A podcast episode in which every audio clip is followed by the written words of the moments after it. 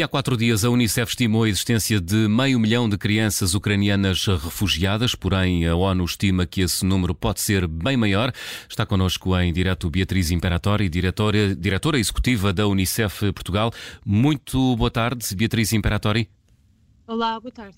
Beatriz, tem dados atualizados? É possível uh, determinar uh, hoje quantas crianças já saíram da Ucrânia desde o início do conflito, há 13 dias? Eh, como, como, dizia, os números todos os dias mudam um bocadinho, não é? E neste momento a nossa estimativa é que estejam cerca de 600 mil crianças fora da Ucrânia. E, portanto, são, estas crianças são crianças que a grande maioria uh, vêm com as suas famílias ou uh, ainda apenas com a sua mãe ou um familiar. Portanto, são crianças acompanhadas.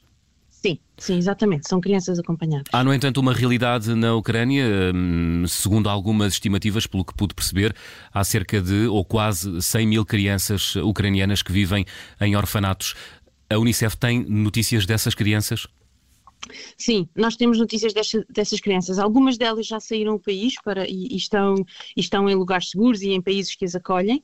Uh, as outras eh, que ainda não saíram do, do, país, neste momento estamos em contato com as instituições que as, que as acolhem, eh, tentando que elas estejam da melhor forma possível, sob proteção, que sejam, continuem a ser acompanhadas. É, é, é uma situação extremamente difícil, tendo em conta que ainda por cima muitas destas crianças têm algum tipo de deficiência um, e, e, portanto, é uma situação de uma criança em extrema vulnerabilidade.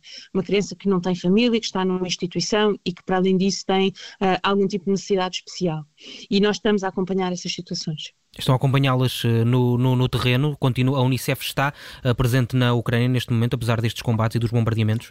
Sim, ainda bem que me faz essa pergunta. Isso, isso, é uma pergunta extremamente importante e que é assim, a, a, a, Unicef está há 25 anos na Ucrânia, desde 2014, ou seja, desde, desde, desde o conflito se ter iniciado na Crimeia, que reforçámos as nossas equipas e neste momento temos 140 pessoas no terreno ou seja, na Ucrânia, não contando com, outra, com, todas as outras equipas que já estão e também já estavam, mais uma vez, nos países que fazem fronteira com a Ucrânia. Portanto, a nossa presença na Ucrânia e nos países fronteira com a Ucrânia não é de agora, hum. não é por causa deste conflito. Nós estamos lá, já lá estávamos e o que estamos a fazer neste momento é, obviamente, a prestar apoio humanitário com uma força e uma relevância diferente, mas obviamente com a vantagem de ter já uma organização no terreno hum. e de ter uma relação com as instituições ucranianas. E a vossa expectativa, a vossa da Unicef, é, é nos próximos dias reforçar a presença no território ucraniano? Uh, vamos lá ver. A vontade Sim, existe, não é? Não há permissibilidade do outro lado, não é? A do lado é exatamente o, o, o, contexto que se vive na Ucrânia e, portanto, a capacidade de o fazer. Uh, e, e, é uma operação que é extremamente complexa, uh, requer, enfim, nós às vezes. Um, pensamos um pouco de forma emotiva, mas neste caso nós temos todos que ser extremamente racionais, extremamente prudentes e ter muito bom senso. E, portanto, Toda, todas estas decisões que são tomadas são decisões muito pensadas, são decisões extremamente refletidas e uh, quando elas de facto acontecem, ou seja, quando se dá um passo à frente para reforçar uma equipa, para trazer uh, mais uma coluna de mantimentos, etc., tudo isto tem que ser feito em segurança. Para que, mas, mas o, o, objetivo principal neste momento passa por retirar todas as crianças que estão na Ucrânia ou em algumas eh, situações uh, isso não é possível ou, ou é mais seguro manterem-se uh, no país? Para uma coisa, nós estamos a falar de um país com, com mais ou menos a dimensão de Espanha, com 7 milhões e meio de crianças. Não, não é neste momento, nós não podemos pensar que vamos uh, retirar 7 milhões e meio uh, de crianças de um país e quando as retira, obviamente não retira sozinhas, retira com a família ou com a mãe. Vamos pensar neste cenário, não é?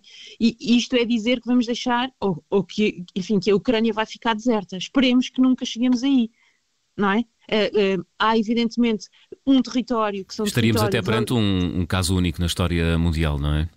Exatamente, exatamente. Portanto, ninguém quer chegar aí que é que é importante? Que é aquelas que não conseguem sair ou não querem sair, porque imagina, a sua família considera que ainda está num território que é relativamente seguro e prefere ficar, então é, uh, obviamente, apoiá-los naquilo que precisam, porque não, temos que pensar que um, há, há, uma alteração relativamente à, à, entrega e à disponibilidade de alguns bens, uhum. de alguns alimentos, de alguns medicamentos, da capacidade, por exemplo, de recorrer a um, a um serviço de saúde, a um médico, etc. Uhum. E, portanto, aí a função da Unicef é tentar colmatar essas falhas uhum. e estar no terreno a prestar o apoio que estas crianças e estas famílias precisam. Hum. Agora, Falou há pouco, Beatriz, de, de, da presença de 140 elementos da Unicef ainda em território ucraniano. O que é que essas 140 pessoas estão a fazer nesta altura? Com então, que meios? Estas 140 pessoas, o que é que estão a fazer? Por, por um lado, e, e, aqui falando das nossas responsabilidades, responsabilidade importante, hum. é manter o abastecimento de água às populações que não têm acesso à água. Como é que se faz este abastecimento? Faz-se através de caminhões ou por entrega direta de água. Uh, digo direta embalada.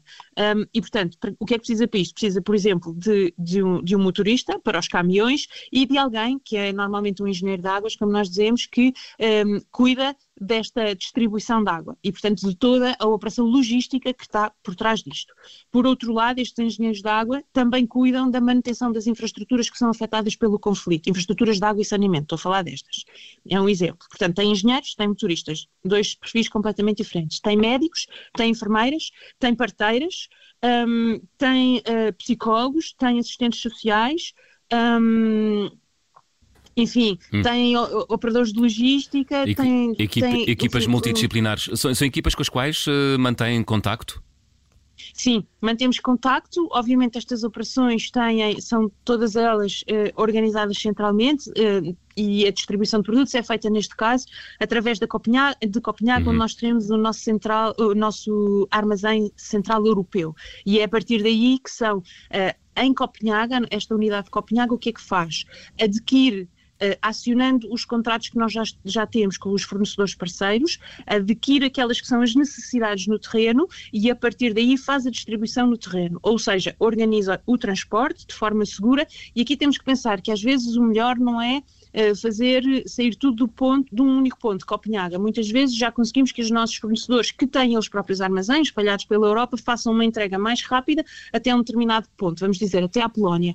Na Polónia, o que se faz é fazer a, a, distribuição pelos vários caminhões que vão ser, que vão ser uh, enviados para diversos pontos na Ucrânia daquilo que é preciso em cada sítio. Beatriz Laboratório, como já percebemos, há muitas eh, crianças, centenas de milhares de crianças que já uh, saíram. Um, o, que é que, o que é que tem de ser feito neste momento, de forma imediata, para serem garantidos os direitos e as condições de vida necessárias a estas crianças neste momento? Quais é que são as principais necessidades?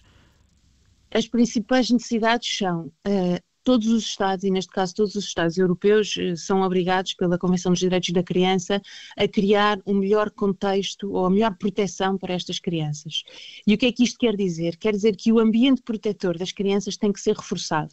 Nós estávamos, vou dizer assim, habituados a, a acolher vagas de refugiados que vinham de uma forma relativamente organizada previsível e, portanto, planeada.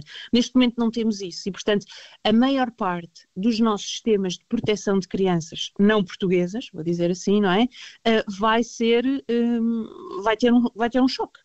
Uh, e, portanto, é preciso reforçar todas estas respostas, não só para estas, para estas crianças que chegam de novo, como aquelas que de alguma forma já estão sob proteção dos Estados, por exemplo, do Estado português, as crianças sírias, afegãs que vieram, não é? E que vão, obviamente, partilhar esta resposta com outras crianças. E por isso é fundamental neste momento que o Estado português, assim como os outros Estados, reforcem uhum. essas respostas. Estou a falar no acesso à saúde, estou a falar no acesso à escola, estou a falar em questões muitas vezes legais uh, e, portanto, tudo isso tem que ser pensado não de uma forma excepcional para esta ou aquela criança, mas de forma a termos uma resposta estruturada, consistente, previsível para todas as crianças e as suas famílias que virão uh, para vários Estados europeus, obviamente Portugal também. Portanto, é um dever dos Estados de acolhimento. É um dever, exatamente. É um dever dos Estados de acolhimento. E, e, essa é uma, enfim, é uma obrigação a que nenhum Estado pode, pode virar costas, não é? Um, é a nossa obrigação, enquanto Unicef, obviamente, hum. um, cooperar com os governos que precisam de ajuda, mas não é a nossa obrigação prestar apoio direto, ou seja, de serviço, o chamado Service Delivery, um, neste, nestes Estados, que são Estados obviamente estruturados e com competências próprias. Uhum. Beatriz Imperatório, o que é que podem fazer os nossos ouvintes que estão a ouvi-la e querem ajudar? Um, a ajuda através de bens, e vimos que Portugal e a população portuguesa reagiu muito bem a, a, essa urgência de enviar comida e roupa para a fronteira com a Ucrânia, para as muitas fronteiras com a, a Ucrânia. Um, ainda é necessária ajuda através desses bens ou já estamos noutro nível de exigência? Um, a, Unicef aceita donativos eh, em, em, dinheiro e, e, uh, e, não em espécie. E, e, explico porquê. Vamos imaginar um medicamento que nós eh, temos e usamos, não é? Um, eh, se for para a Ucrânia e não for utilizado por alguém que entenda, por exemplo, ou português, ou perceba o princípio ativo, é um medicamento que não vai poder ser usado. E, portanto, é, é um exemplo. Um, se alguém quiser, vamos supor que temos muita roupa para bebés, mas afinal não são os bebés que precisam de roupa, de roupa, são as crianças entre os 8 e os 12 anos. E vamos ter muita roupa que foi dada, mas que não vai cumprir a necessidade que existe neste momento na Ucrânia. Daí que o nosso apelo é donativos em dinheiro. Porquê? Porque nós estamos no terreno, sabemos exatamente o que é preciso e conseguimos, como eu dizia, através da articulação uh, e de toda a organização que já temos, fazer a aquisição daquilo que é preciso e fazer chegar ao terreno. Portanto, o nosso apelo é donativo. Um, na nossa página unicef.pt, é, enfim, é fácil uh, lá chegar e bastante direto. E o outro apelo que eu fazia é, quando se fazem uh, estes apelos a que, uh, enfim, a reunir bens, é preciso saber se do lado lá é de facto essa a necessidade e se existe capacidade para fazer chegar aquilo que estamos a enviar de cá a quem mais precisa. E qual é Eu acho eco? que esse é o cuidado de todos, os no... todos nós. E o que é que lhe chega da fronteira, das diversas fronteiras com a Ucrânia, Beatriz Imperatori? Um, Chega-me que neste momento hum. o mais importante não é de facto fazer chegar produtos, um, e sim ajudar uh, as ONGs que estão presentes no terreno, como por exemplo a Unicef, a Cruz Vermelha, os Médicos Sem Fronteiras, só para dar o exemplo de três, porque não estou obviamente só a falar da Unicef, uhum. a manterem as estruturas e a resposta que, que lhes compete dar. Muito bem. A Unicef está a pensar uh, mediar o acolhimento de crianças ou não é essa a sua missão? E estou a falar de crianças que uh, venham porventura para Portugal. ou outro país. Qual, Sim, mediar não, não é a nossa função e, portanto, há, há uma agência de Agilizar ou... Ah, certo, sim. sim. Aju é, nós... Ajudar, se calhar é o verbo mais amplo, ajudar no, acu no acolhimento de crianças. Sim, há aqui dois tipos de ajuda que nós, que nós damos e, e, e vamos dar com certeza a quem nos solicitar, e que é, por um lado, a, cooperação com o governo português para tornar as ditas respostas de que eu falava respostas mais céleres e mais consistentes e mais fortes, resilientes, eu acho que é a palavra atual, não é? Ter uma resposta que de facto consiga uh, absorver toda, toda a procura que vai ter, e isto é uma relação uh, entre a Unicef e o, e o governo português, neste caso, e por outro lado, todos aqueles que, uh, a quem possamos prestar um, auxílio um pouco em perceber a quem é que se devem dirigir, por exemplo, há pessoas que nos dizem, ah, eu estou disponível para receber uma criança não acompanhada. Explicamos.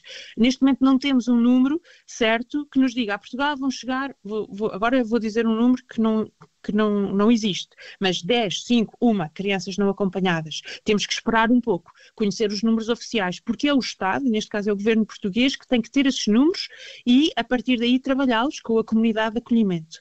Um, o outro, a outra, a outra ajuda ou apoio que estamos a dar é a famílias que estão disponíveis para, disponíveis para acolher outras famílias e, portanto, explicar como é que se dá o processo, a quem é que se devem dirigir, como é que tudo isso se faz. São, de facto, uh, duas, duas, uh, duas responsabilidades da Unicef, uma de relação com o governo uh, e, de, e de apoio à resposta que é preciso dar, e, por outro lado, obviamente, de ser facilitador em termos de informação e de capacidade de articulação entre aqueles que estão disponíveis para ajudar nesta resposta de acolhimento uh, e as necessidades que, que, vamos ter em Portugal. Posso só dizer mais uma coisa? Temos aqui uma função também muito importante, que é também função da Unicef, hum. que é estar muito atento àquilo que acontece e sensibilizar a opinião pública ou o governo um, para aquilo que pode ser feito e não está a ser feito.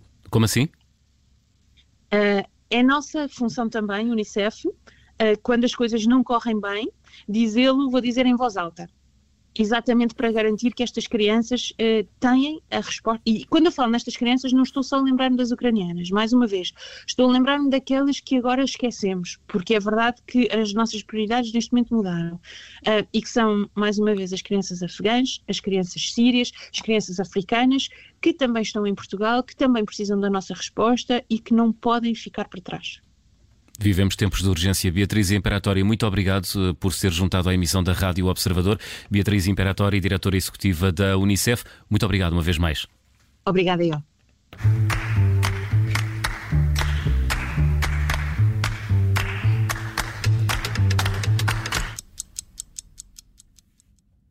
Rádio